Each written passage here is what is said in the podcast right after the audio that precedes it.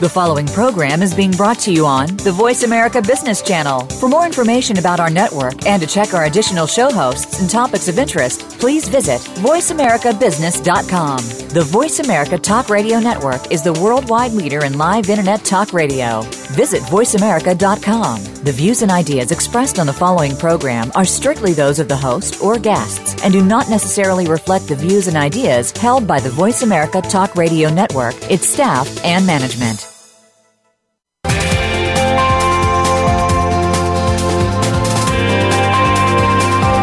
Welcome to a very refreshing hour of business talk. This is Industry Cloud Trends with Game Changers, presented by SAP.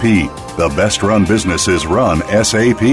You'll hear from the innovators who know how to use game changing technologies and business strategies to shake up the status quo in your company's cloud strategy and help your organization move in exciting new directions. Now, here's your host and moderator, Bonnie D. Graham. Welcome, welcome, welcome. And if you want to run with the game changers, I promise you are in exactly the right place. We have a great topic today, and the buzz is playing catch up. What is she talking about?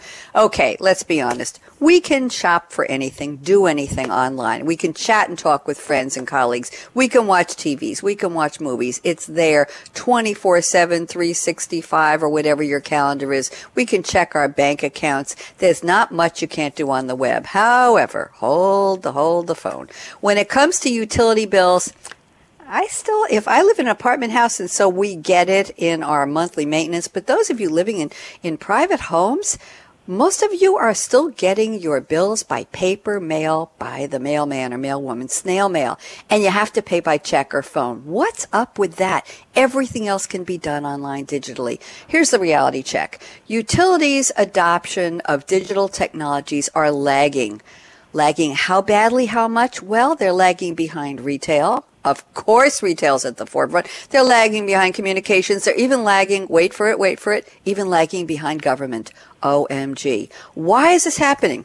Well, the utilities industry kind of has its hands full. They're balancing efficient operations of this huge infrastructure they've had for years with the need to adapt to the volatile market environment. They're busy reevaluating their physical assets, their customer relationships. How do they make themselves relevant to us if there's competition in our area? That means looking at their business models, their processes, and the role and structure of their workforce. That's right. Real people work for them. Are they still relevant and doing the right things? So the question on the table is when will utilities catch up and get on board this moving train called the digital economy? We have invited back three experts in this field because they have the answers. And at least they're going to be the better predictors than anybody else, we believe. First up, pleased to welcome back Michael Shanko. He's the Executive Director of Technology Strategy and Management for Consumers Energy, that's CMS. Michael has selected a quote from Gail Sheehy. Those of you saying, Gee, that name sounds familiar. Who is Gail Sheehy? Well, she wrote a book called Passages. I happen to have a very, very old paperback copy here on my enormous bookshelf from all of my radio shows. This was named one of the 10 most influential books of our times by the Library of Congress.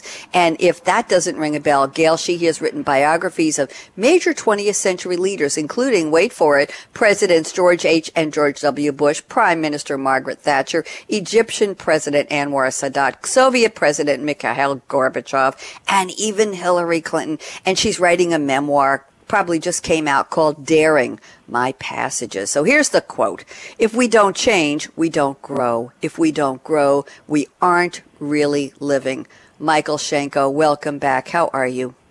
I'm doing great, Bonnie. Good afternoon to you and to our fellow panelists. Thank you so much. Where are you calling from? You said afternoon, but oh, it's 1205 here in New York. Where are you? It is 1205 here in Jackson, Michigan, in our corporate office. I'm sitting with you uh, in our post office building, enjoying a view of the creek as I have uh, a conversation with you. Okay, wonderful. So talk to me. Are you a big fan of Gail Sheehy? And if yes or no, how did you come to find this quote for our topic of what are utilities doing to catch up? Talk to me. I can't say that I'm a I'm a fan, big fan of Gail Sheehy, but I love the quote. I think um, you know as we live our lives, whether it's personal life or professional life, the one thing that is always constant is change. And if we do not adapt with it, grow with it, then change in the world is going to pass us by. So always looking for that opportunity for how we are going to manage change and how we will be on the forefront of change rather than the ones kind of waiting for it to happen. So tell me something. How bad is it for utilities, Michael? Are they really lagging that badly? Are they are they aware that they have to change? Are they in the process? Are they grinding those wheels of progress as fast as the little mice on the on the generator wheels can do? How bad is it? Well, or how good say, is it?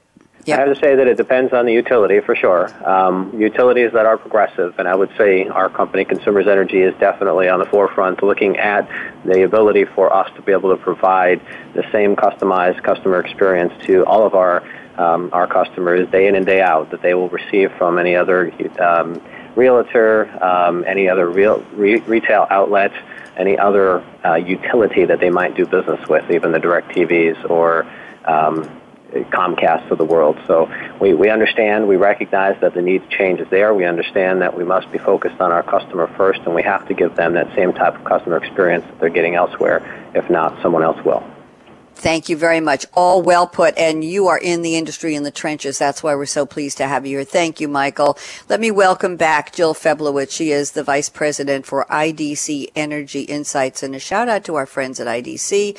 Jill has chosen for today's show a quote from Isaac Asimov, who is an American author and professor of biochemistry at BU Boston University. He was prolific. He wrote for, wrote or edited over 500 books and an estimated 90,000 letters and postcards. Interestingly enough, his books have been published in nine of the ten major Dewey Decimal Classification categories. I don't know if even Jill knew that. Here's the quote on the topic of change. Of course, it is change, continuing change, inevitable change that is the dominant factor in society today. No sensible decision can be made any longer without taking into account not only the world as it is, but the world as it will be. Forward looking, great quote. Jill, welcome back. How are you, Jill? I'm good. I'm good. Thank you for joining me. Talk to me. You picked an Asimov quote. Why is this so important for our topic today about utilities? Well, he was really, you know, ahead of his time in a lot of different ways. And uh, this quote was was years ago, but I think it applies even more so today. Um, I think that utilities have to recognize in all their decision making that they have to take into account uh, the world as it will be. And there are plenty of indicators now and plenty of trends for utilities to take a look at to see how are they going to fit into this new world. Um, and you know, as as Michael rightly mentioned, the cutting edge companies will be the ones that can think about those things and can really um, appeal to their customers with existing products and services, but new products and services as well. So that's why I picked the quote because I think it's really incumbent on utility leadership at, at the highest levels to start thinking about um, what their industry is going to look like five years from now. So, Jill, are they doing that? You said it's incumbent upon them. Reality check. Are they really looking? Is leadership aware? Is this going to hit them in the face one day, or are they already losing sleep at night over it? I think they're already losing sleep. In fact, um, I uh, once heard a, a, CEO of a major North American utility saying that um, what keeps him up at night is the solar industry. Um, I think mm. that there's a lot of talk about this in Europe uh, with new business models. I think there's a lot of movement here um, in the United States and in North America with conversations about uh, revenue erosion and how um, utilities are going to take the next step and survive. And there's a lot of different paths that utilities are taking. Uh, so some utilities are trying to kind of manipulate the regulatory process to ensure um, uh, regular rate making. Other utilities are extending out by purchasing, um, you know, other utilities, uh, electric utilities purchasing, let's say, gas utilities, as was mm-hmm. the recent announcement with Duke. And then there are other utilities that are really going after offering new products and services, um, both to the market of the future, uh, in terms of data, in terms of being able to orchestrate um, the distribution grid. Now that we have two-way distribution, but also mm-hmm. to their direct directly to their customer, whether they be commercial industrial customers or, or residential customers. And a lot of those services really go um, behind the meter, and they may be going behind water management, beyond um, water management and energy management to other types of products. Thank you very much, Jill. Great introduction on top of what Michael already shared with us. And now let's welcome our third panelist, the rounding out the trio guy. It's James McClellan, Senior Global Director of SAP Utilities and Energy Industry Marketing. And James has sent a very wonderful quote as well from George Bernard Shaw. Here's the quote. The reasonable man adapts himself to the world. The unreasonable one persists in trying to adapt the world to himself. Therefore, all progress depends on the unreasonable man. Heard this before, always love it. James McClellan, welcome back. How are you, James? I'm doing well, Bonnie. Thanks for having me back. Oh, delighted to have you. Talk to me about the quote and how it relates to our topic, Utilities 3.0, and you can tie it to what Michael Shanko and Jill Feblowitz have already shared. Go ahead, James. Yeah, it's uh, it's basically I think in many cases utilities have worked historically on a if it ain't broke, don't fix it, mm-hmm. and uh, now we're getting to a point that, as Michael and Jill both stated, that the utilities are being forced to fix uh, or being forced to address. Uh, if we take a look just simply on the on the billing example, uh, where my mother, who's 91 years old, bless her heart, uh, mm-hmm. She still doesn't trust the internet. She still has the blinking VCR, uh, but she wants to pay her bills in cash, and she will take that down to her local utility store or bank and pay the bill that way. So she she still expects the paper bill. Um, that is part of a resistance to change, not necessarily yeah. the utility, but because of addressing the customer base. Now, I like to be able to pay my bills on the internet, but if you talk to my children, they want to pay their bills by the mobile phone. So they're actually mm-hmm. pushing the utilities to make these changes uh, and start to address into the digitization of the uh, of the world. Interesting, interesting talk. And you're, you're right. Uh, my mom is nine, almost 99, James. We should get them together for tea or something. And my mother has several computers and she's online almost every day, but not yet paying anything in terms of bills online. She still likes the paper bills from all of her utilities, even though we've set up a lot of them online. She just is more comfortable. So interesting that the utility might forge ahead in terms of modernization and embracing digital technology, but some of the customers still like the comfort of that piece of paper. Very, very interesting. What do you think George Bernard Shaw would say about all of this today? And by the way, James, one of the plays he wrote was called Man and Superman. And if there was anything more forward looking, it had to be a character named Superman, however he interpreted. Any thoughts on that? Well, I think that we're going into a new world. I, I know many mm-hmm. of the executives that I speak with are asking, you know, what am I hearing from the marketplace? Utilities are realizing that they need to adapt new business models. And Jill had addressed about, you know, is it the solar panels? Uh, do they get into that business, or is that going to be their nightmare? Uh, so the whole idea it's a it's a brand new world. I think it's going to be very exciting over the next decade um, of what's going to happen in the utilities world because it's not your grandfather's utility any longer. No, it's not, and it's not your mother's utility any longer either, or or mine. Let's let's bring this right back to home here. Thank you very much, James, and a pleasure to have you back, Michael Shanko. I'm going to circle it around the table to you, and you know the question I'm going to ask. I'd like to know, know a little bit more about Michael. What are you drinking right now? As in, what's in your cup today, Michael, or what do you plan to drink after the show? Talk to me. I'm going to tell you about what I started my day with today, and I'm, okay. I'm uh, originally from the East Coast, so I have coffee shipped into me from a, a local um, company called Wawa. So it's a convenient market sure. mm-hmm. scattered throughout the Northeast. That's and right. their coffee is absolutely the best coffee that I've that I've had. So I, I like to enjoy some pumpkin spice coffee with some hazelnut creamer. Uh, gets my day started off well, but uh, I have to rely on my, my network of family and friends to be delivering that out to me here to Michigan because we unfortunately don't have a Wawa in Michigan.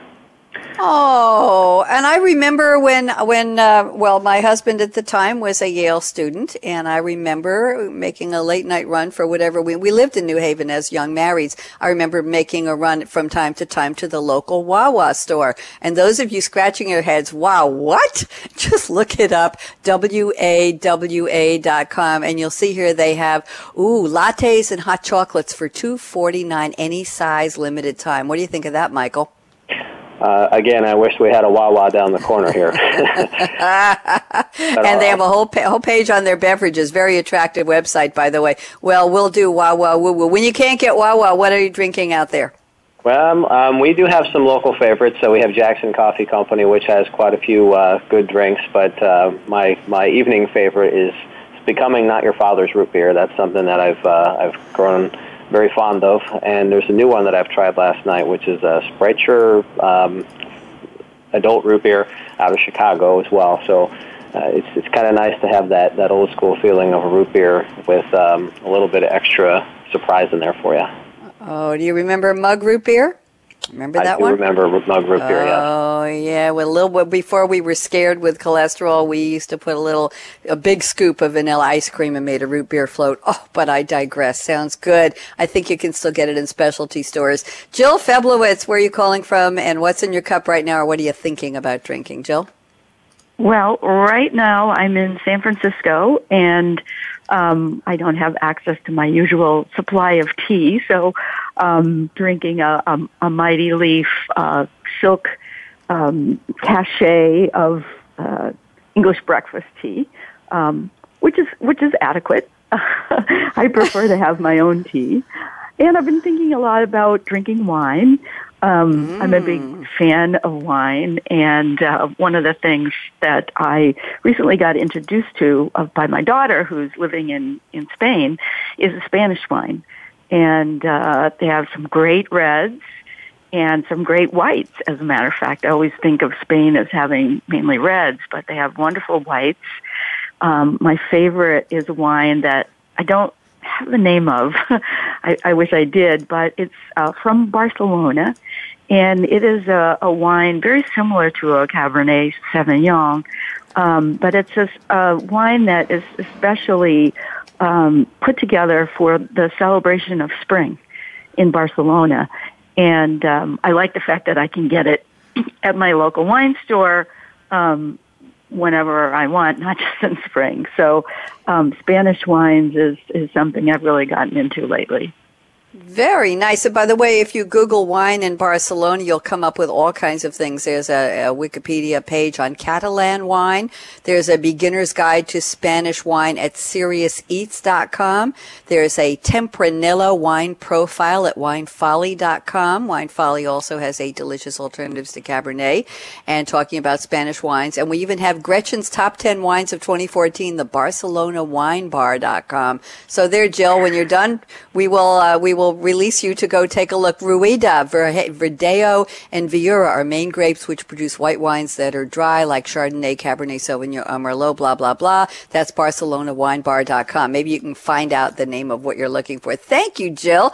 I think we're ready for cocktails here. Let's see what James McClellan is drinking. James? I'm starting to realize either I'm very boring or just don't drink enough. So. Uh... Oh, we're not going to say a word. So, what is in your cup today, James? Oh, I'm sipping on tea and hot tea, and we'll be flipping over to iced tea here in a little bit. And I'm just taking a look at the calendar, and I'm thinking, my goodness gracious, I'll be probably sipping on uh, uh, something around uh, something for Christmas time soon, uh, because I can't believe we're less than two months out from Christmas Day. Oh my goodness, talk about lagging behind. Do we really have to think about that already? I guess we do. Any minute now they'll be having decorations in the stores. Thank you very much, James. You are anything but boring, my friend. Guess what? We're going to go and take a quick break so you can all have a sip of something. And don't don't make it boring. You're listening to Industry Cloud Trends with Game Changers Radio. By the way, if you're keeping track, this is episode number 13, so this is our season ender, and we have to do a shout out to Matt Small and all the wonderful people at SAP who have helped put this show on the air the past couple months. But right now we are talking about Utilities 3.0. Are they really catching up? Do they know they need to catch up? When will they enter the real digital world? And do their customers really want that? We're going to find out more with Michael Shenko, Jill And James McClellan when we come back. I'm Bonnie D. Graham drinking a glass of cool, clear water with a green straw, and green is for money. You guessed it. So don't even think of touching that mouse, that app, that dial. Michael at World Talk Radio, take us out.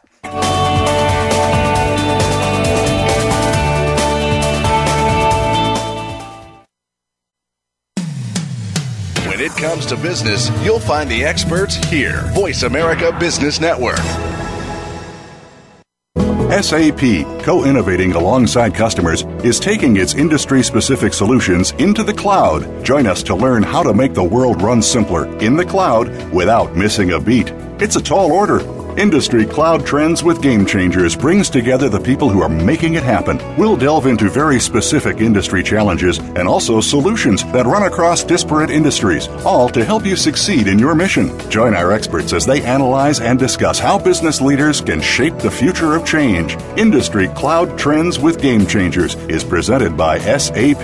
Visit www.sap.com. When it comes to business, you'll find the experts here. Voice America Business Network.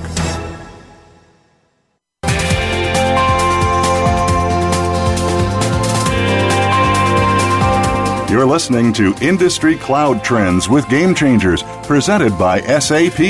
Email your comments and questions to bonnie.d.graham at sap.com and you're invited to tweet during and after the live show using Twitter, hashtag SAPRADIO.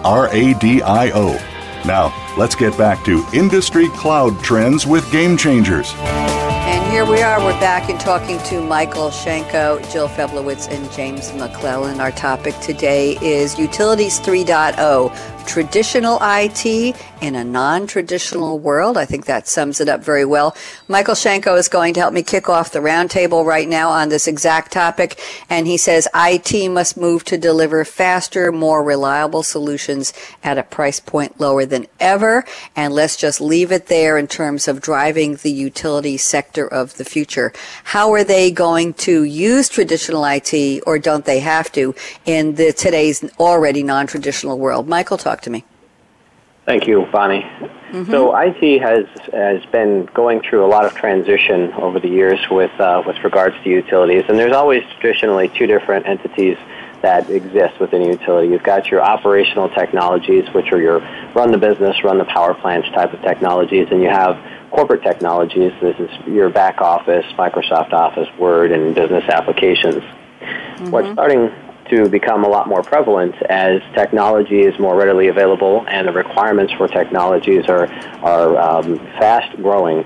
Data growth is, is exploding because we are now capturing data from all different types of endpoints. We're now pulling data from our customer record systems.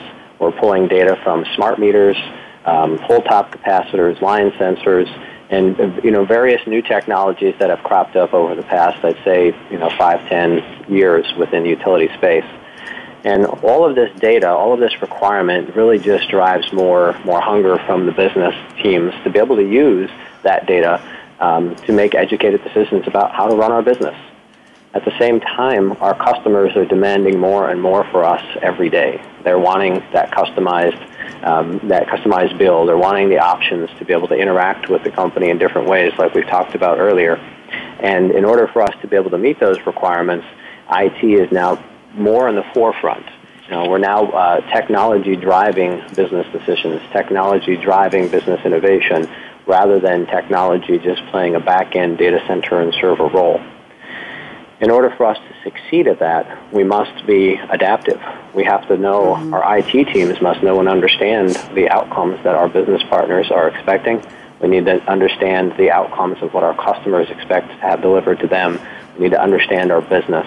And we need to be thinking about data science. We need to be thinking about how do we use all of these solutions um, that we do have in place today to be able to educate our, our business decisions of the future and, and be able to digest that data and present it in a format so that it can um, you know, create that customized user experience and environment. There are so many solutions on the market that allow us to do that today, but ultimately having the right skills, the right people in the organization to be able to adapt to those things is, is mm-hmm. critically important as we grow our company. Very, very great points there, uh, Michael. I was looking back to my opening and talking about how utilities today, the leading utilities, the aware ones, are rethinking the role and structure of their workforce. A quick question to you before we get Jill and James to chime in on this. Question is, are they recirculating or recycling the skill sets of their workforce? And in order to be able to do this, you talk about IT has to understand the needs of the business does the workforce who's been there in, let's say, early on IT and utilities, do they get this? Do they have the skills, the knowledge, the ability to task, multitask, and on and on to deliver what the business needs now? Or is that going to take an influx of new IT people with faster, sharper skill sets? Any thoughts on that? I think the short answer is yes. Uh, the answer is yes to both. We must okay. absolutely rely on all of our existing skill sets the, um, the, the presence of our um, employees that have been with the company and understand our business is absolutely invaluable and critical to our future state. They um, they know the business better than anyone else. You know uh, that we could go out and hire to do the job. But at the same time, while we want to invest in and develop uh, the skills of all of the team members that are currently with us, we also need to know that there are new technologies, new disciplines that um, we can't always get up to speed with quick enough, and we may have to go out and, and um, seek additional help from external candidates as well. So it, it's it's got to be a marriage of both, and it's got to be um, you know a tight understanding of how we can support each other, uh, both both uh, existing and tenured employees versus new employees, and and even um, interns, like I had talked about in our last meeting. Thank you very much. Great insights. Jill Feblowitz at IDC. Thoughts on what Michael shared, please? Um, yeah, I agree with Michael that there needs to be actually a combination of, of uh, talent. So uh, you can have data scientists who do a wonderful job with the various tools like uh, R and other analytical tools. But you also need to be able to take advantage of the engineers at the utility to be able to understand, you know, whether they're electrical engineers, whether they're mechanical engineers, um, whatever, um, to be able to understand how, uh, for example, it, the equipment works or the network works, um, because you have to kind of put a boundary on what a data scientist can do. So I, I agree absolutely that there needs to be, um, at least in the in the realm of analytics, there needs to be uh, participation of, of you know data scientists and, and other scientists as well. Um, I think too that there definitely, as you mentioned before, Bonnie, um, there needs to be uh, for the workers that aren't that familiar with technology, training programs that can get them up to speed in using that technology. Um, for the workers that are kind of developing um, the technology for them to do their jobs better. And I think uh, Michael is right in saying that um, it's really up to the IT department to support a lot of uh, a lot of uh, the business in being able to create better efficiencies I, I agree too, you know, just on your point, Michael, about um, having more access to data. And, and I kind of think of reliability issues, um, which are very important for the utility. Um, and reliability related to equipment failures, for example. It's now easier to put together the technology, sensors, communication networks, and analytics to predict when a critical piece of equipment um, on the distribution grid or in the pipeline is likely to fail and what recommended repair or change out should be and then get the replacement parts out to the location at the same time that the maintenance crew arrives. Now, that seems simple, Um, but if the part is specialized, the utility needs to see if it's in its inventory because ordering a custom part might take too long and the asset may fail before the part arrives.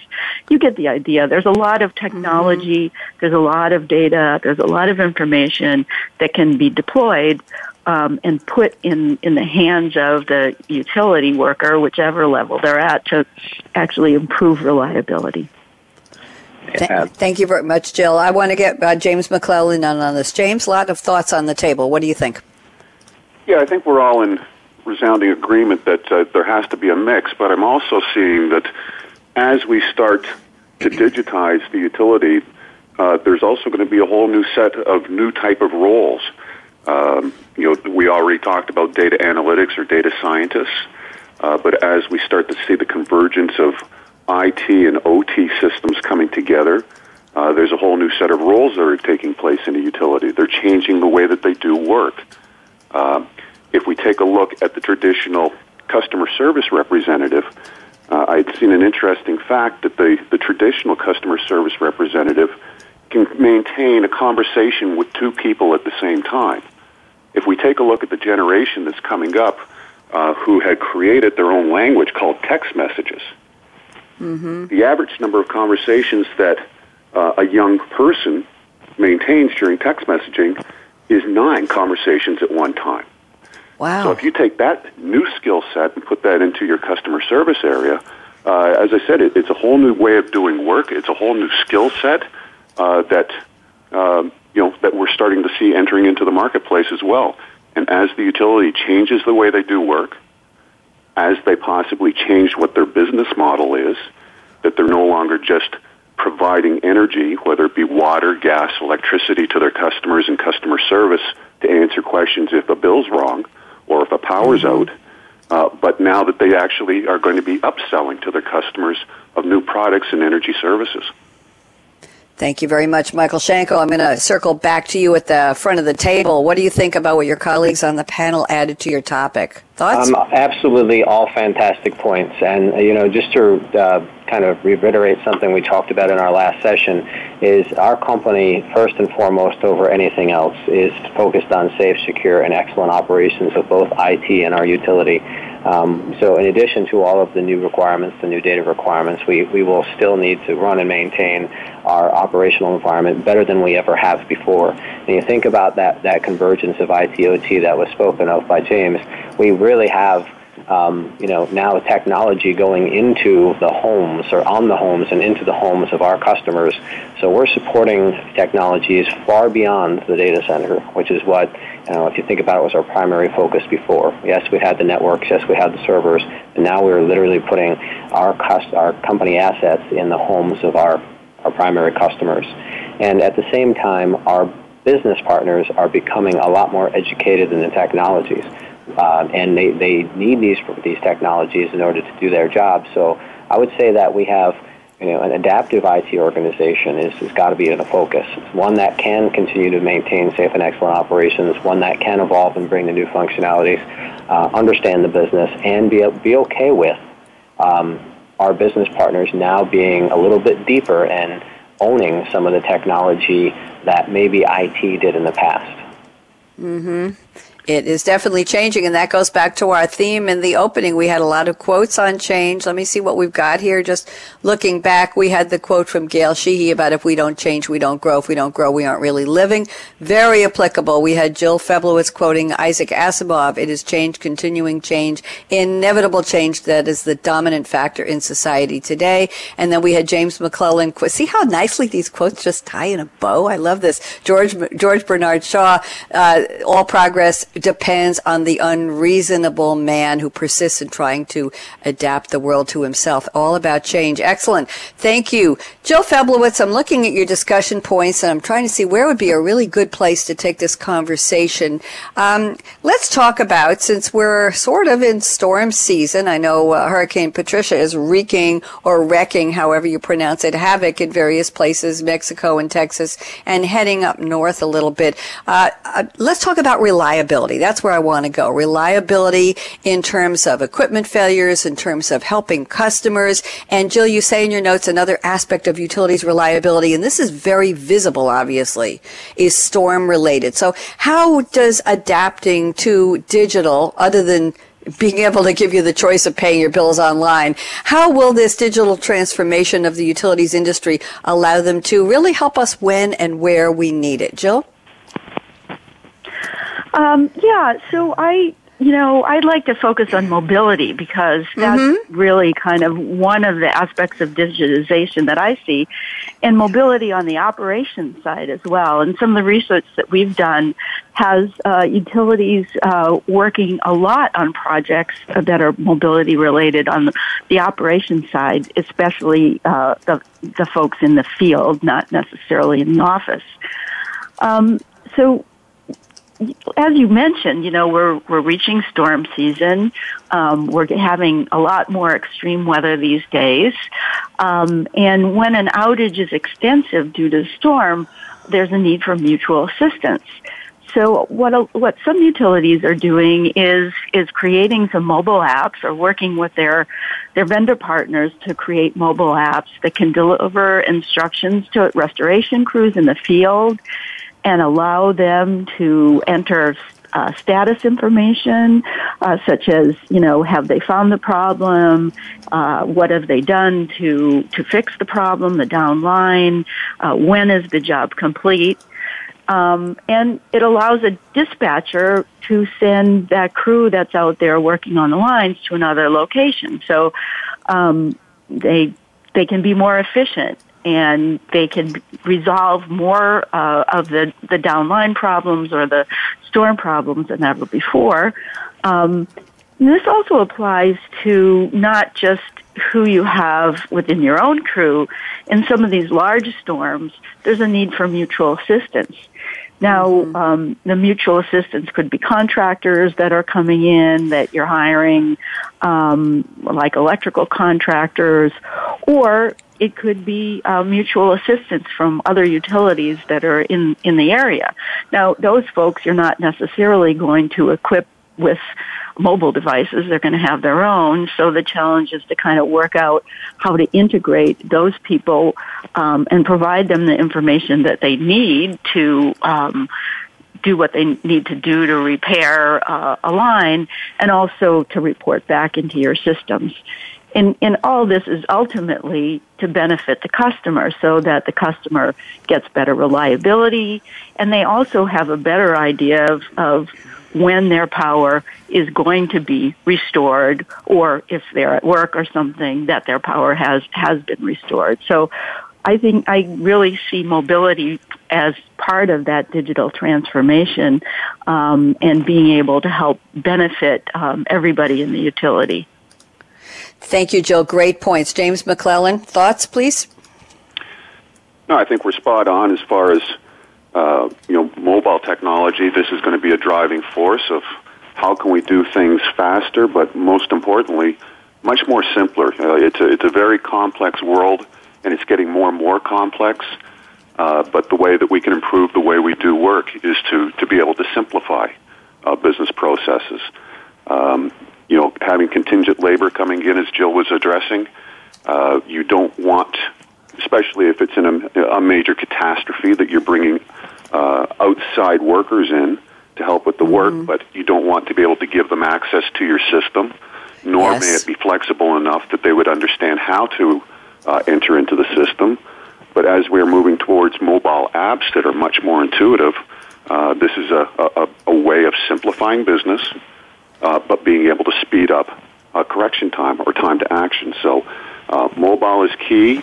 Uh, if I go back to a point that we were saying about new skill sets, but it falls mm-hmm. into this place as well, is then you have to address the whole area of cybersecurity, uh, which is a whole different topic, a whole new skill set that utilities are, are having to address, and they're one of the major targets.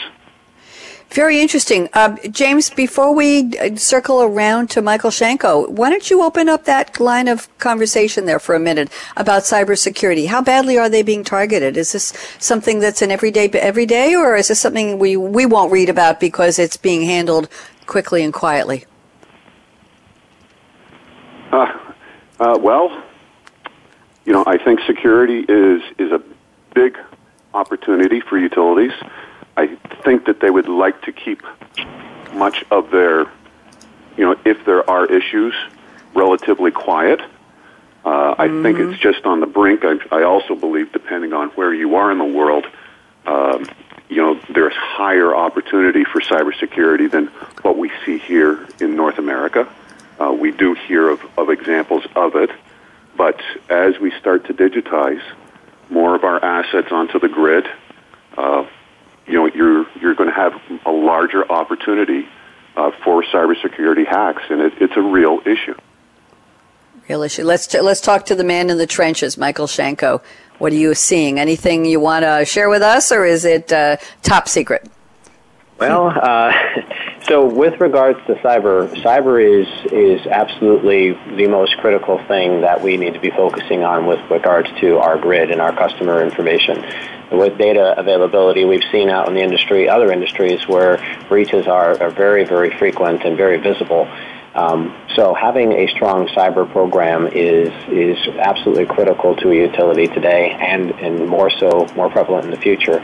Um, I'm proud of where we are, where our company stands. We have a fantastic cybersecurity program, um, which focuses on some of the, the heavy, by the way, heavily heavily regulated environments that we support. So there are NERC standards, NERC CIP standards that we must live by and abide by in order to ensure that as a utility we are providing the recommended um, level of coverage and safety precautions from a cyber perspective. And uh, I believe that it's important for utilities not to just live by that NERC CIP requirement, but to live beyond that. Um, not only know how to keep the intruders out, but also how to effectively manage them once and if they get in, and how you handle that type of a breach or that type of scenario.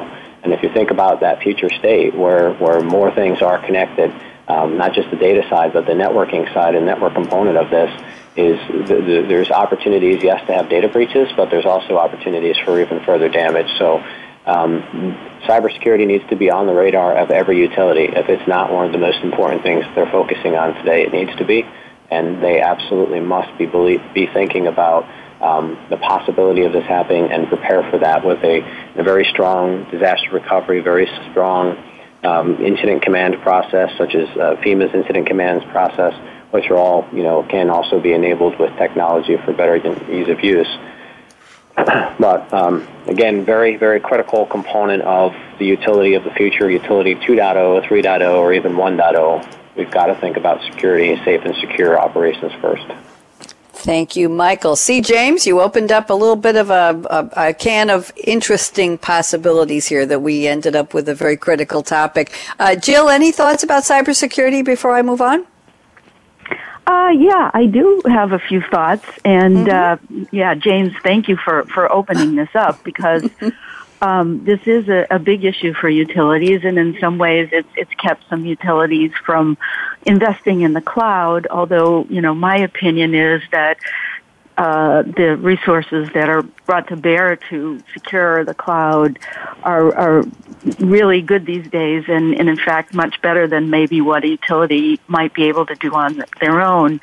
Um, we surveyed about 89 utilities last May and we asked them on a scale of one to five where, where uh, one was no progress and five was problem solved you know, where is your organization?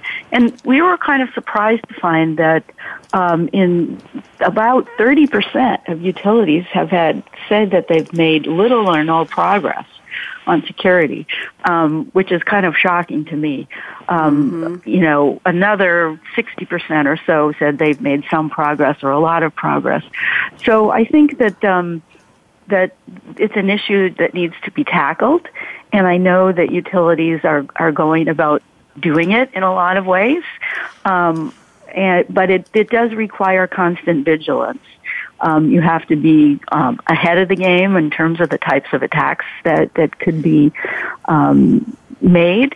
Um, certainly, there's a lot of uh, uh, of breaches. Uh, in, in 2013, the um, ICS CERT found that energy industry, and I think this includes oil and gas as well, was was top in the the number of security breaches. So there's there's a lot of work to be done, but I think utilities are are you know taking up uh, the topic. They're um, working with partners to get um, themselves more secure. They're establishing more uh, security protocols. Um, hopefully, it will be fast enough um, to deal with the, the threats that they're facing. Thank That's you very much, Jill. Just finding, yep. you know, both my, my fellow panelists' opinion on mm-hmm. this. You know, Jill, simply because you've been doing research, and Michael, since your feet on the ground. But I know I have my opinions about developing your security strategy. And mine has been to recommend that utilities go to a third party specialist company to initially set up a security strategy. Other utilities are developing it in house, but we're finding that once you develop a very good skill set, that those seem to be targets uh, for recruitment from other locations or other places outside of your company. So then you're starting to develop that skill set all over again. But uh, Jill, Michael, have you seen any sort of pattern or thoughts on that at all? Absolutely, and I, I would uh, 100% agree with your comments on when you build when you build it, they will come. Right. So, if you have proven uh, evidence that you have been able to have a successful cyber program, then um, it's it's very easy, especially in, in, a state like Michigan where you're competing with um, some large large companies, manufacturers of automobiles and such, where your cybersecurity resources do become the subject of, of recruitment from a lot of them and very heavy. I think cybersecurity, if you look at where where the uh, future trends are, where key roles are in the businesses today, cyber is probably the most sought after that there is. So um, even more important for us to be able to continue to show the value of the organization that we have um, show the value in our employees and how we look to to develop and, and retain the talent that we have um, here at Consumers Energy. Thank you, Jill. You want to answer James's question? Uh, yeah, I, I kind of agree that uh, that there is a, um, a, a, lack of talent out there, and, and I do think that for some utilities who who don't um, live in an area that, that draws talent necessarily, um, that they will need to rely on third parties to help. And even if there is talent within in-house, um, there are services that others can provide, um, such as you know in, intrusion um, testing and and those types of services that the utility could really need. But I also believe that that that utilities can use the services of professional service firms to really kind of get their strategy down and um, because you you need to really um, have a comprehensive approach and it needs to involve not just IT but the chief risk officer um, you know chief technology officer if there is one and the CIO and and whoever's in charge of operational technology as well um, because you know having someone threaten your systems at a nuclear power plant is, is, is not a good thing.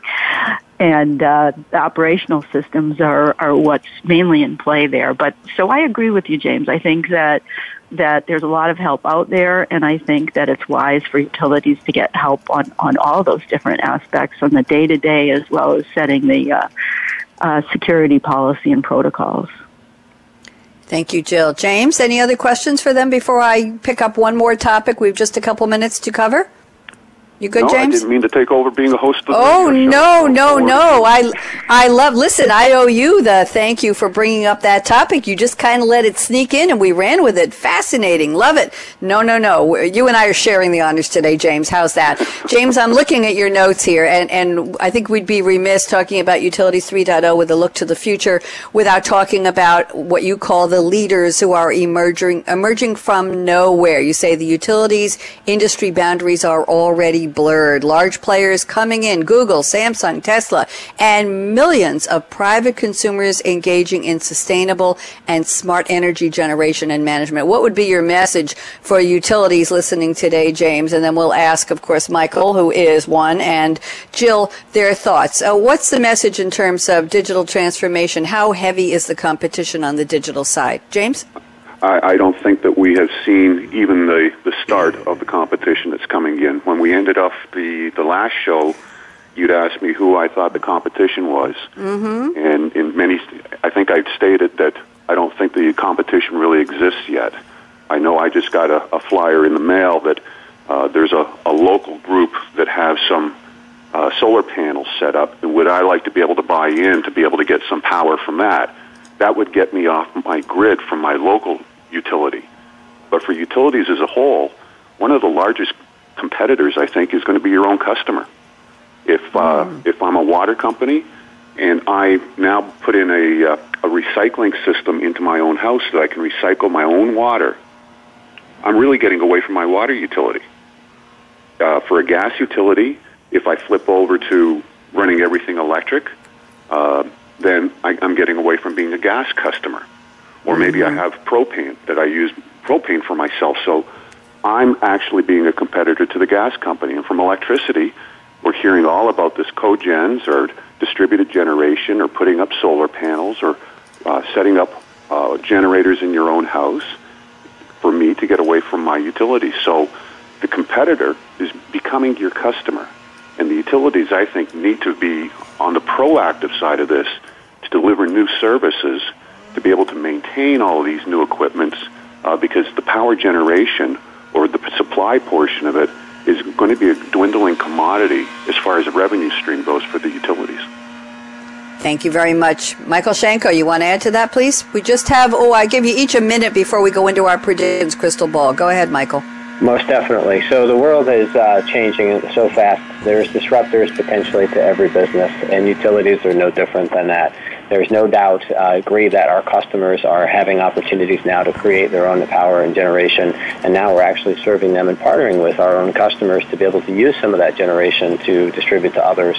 Um, I believe that utilities are, are, are in a must-do situation to be able to find, figure out how they take advantage of and, and leverage that capability that's out in the market, whether it be the Tesla batteries, Tesla cars, the um, solar panels, wind farms, etc and self-generation and reinvent themselves to understand how they can be a part of the future of, of all of the things that a customer may be wanting to do in their home from a um, energy consumption perspective or, or even beyond that. Thank you. Jill Feblowitz at IDC. Quick thoughts. I'll give you oh, one minute on what's your observation on these blurring of the lines and who the new leaders are. Well, I think that there are a lot of new leaders and a lot of utilities taking a look at digital transformation. Um, to do so, they need to, to make a digital a core component of the strategy and recognize the value of data to create new service-based business opportunities, um, knowing about customers' preferences, habits, they need to embrace uh, an experience design culture when marketing new products and services to consumers. They need to be able to widen the ecosystem to increase opportunities for co-creation and collaboration with bundled offerings with, with maybe some of their likely competitors in this area. And they need to be able to have a plug and play architecture enabling business to quickly integrate new solutions and, and ready to use services. Thank you very much. Michael Shanko, I'm circling back to you very quickly. Let's see, I've got five minutes till close. I'm going to give you 60 seconds. Let's start with that. I'm sure you'll go a little bit over. Michael Shanko, predictions. Look into the crystal ball. I know you polished it off before the show, my friend. What do you see? How far in the future? What will be changing about Utilities 3.0? When is 4.0 coming down the pike? And anything we've covered, what will be changing in the future? Tell me how far ahead you can see. Michael Shanko, go. The data and the technologies will provide us an opportunity to be more than the consumers, more than the utility company to our customers. We will be service providers. We will be business partners. We will be established. Um, you know, co-residents in the state trying to do what's best for the for the organization and for the state of Michigan or whatever state we're, states we're serving. Beyond that, we have opportunities to be able to build upon all of the data, using things like wearable computing, using things like data to be able to more efficiently manage our environment and our homes, um, using our, capabilities for things like pole-top capacitors and drones to be able to manage and quickly respond to outages and storm situations. So I believe technology is going to continue to be uh, driving an evolution, and I believe that our customers and our business partners are going to demand that type of work for us, uh, from us, and expect more each and every day. Thank you very much. You brought up a word, the D word, drones. James McClellan, can we get a panel together for Coffee Break Radio about drones? Nobody, nobody uh, has talked about it. You want you offline? You you and I will chat about that, James. I'm tapping into you. Jill Feblowitz prediction. Sixty seconds. Go. So I'm going to go out on a limb and say by 2018, 20% of energy consumers will purchase new energy related products and services from utilities and their affiliates, opening up new revenue streams for the utility industry. Wow, and that should be something that puts a smile on their face, right? Exactly. We're smiling. Exactly. Thank you. Happy talk. Yes, I wanted to make sure we got Michael to comment there. Michael, smiley face, smiley face, smiley face, emoticon, emoticon. Thank you very much. Jill, we love good news. We appreciate that. Can't all be doom and gloom. James McClellan, I can give you a big 60 seconds for your predictions. Talk to me. Well, we we started the show off saying why aren't utilities making a transition? So uh, uh, I want to be able to to also give a little bit of love back to the utilities industry that uh, every executive I speak to, digital transformation is on the desk today. They do get it, and they are making the move towards it. You hear Jill's stats about which way that the industry is going. Uh, I really think that utilities are going to have a, a quantum leaps and bounds in the way that they do business and the type of uh, business that they do uh, between now and 2020. So, um, a historically slow-moving industry but I think it's going to take on such a transformational change, it'll just make your head spin. Wow, I'm tweeting James McClellan giving a little love to the utility industry regarding digital transformation progress. Yes. How's that, James? Can we live with that on Twitter? we'll see what the reaction is. We will. I'm tweeting as fast as my little tootsies allow me, and we're just about out of time. I want to circle back to Michael Shanko. Thank you. I know you're busy. I know you have a lot on your plate because you're there, as James McClellan said, feet on the ground, in the trenches, in the utility industry. Wishing you well. Michael, been pleasure speaking with you again. Jill Feblowitz at IDC. Thank you, Jill. Always a pleasure to speak with you. Love your research and your clarity on all the points you shared. And, and please give a shout out to our friends at IDC. Always delighted to have you and your colleagues on the radio. James McClellan and what can I say? I finally found a picture of you kind of sort of smiling. Well, that means you have to come back and bring me more topics, James McClellan. And a shout out to Matt Small at SAP and Birgit Dolny and Brittany Schaefer. And oh, who else do we have? We have so many wonderful people who've worked on this series over the past 13 weeks. It's actually been a couple more months than that because we alternate in this time slot. But I want to say thank you. Oh, Anya, Anya Reschke as well at SAP. Thank you all of you for contributing to really great topics. So we'll say sayonara for now to Industry Cloud Trends, but I'm sure they'll be back soon. I'm Bonnie D. Graham, and a shout out to Michael and the Business Channel team for getting us and keeping us on the air. Here's my call to action. Oh, you know it already. Just fasten your seatbelt. What are you waiting for? Like Michael and Jill and James, go out and be a game changer today. That's in order. Talk to you soon. Bye bye.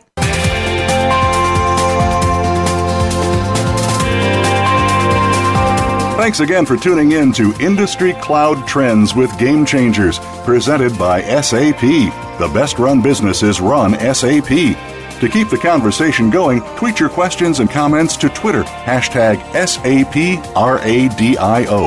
Please join host Bonnie D. Graham again Tuesdays at 9 a.m. Pacific Time, 12 p.m. Eastern Time on the Business Channel. We wish you a positively game changing week.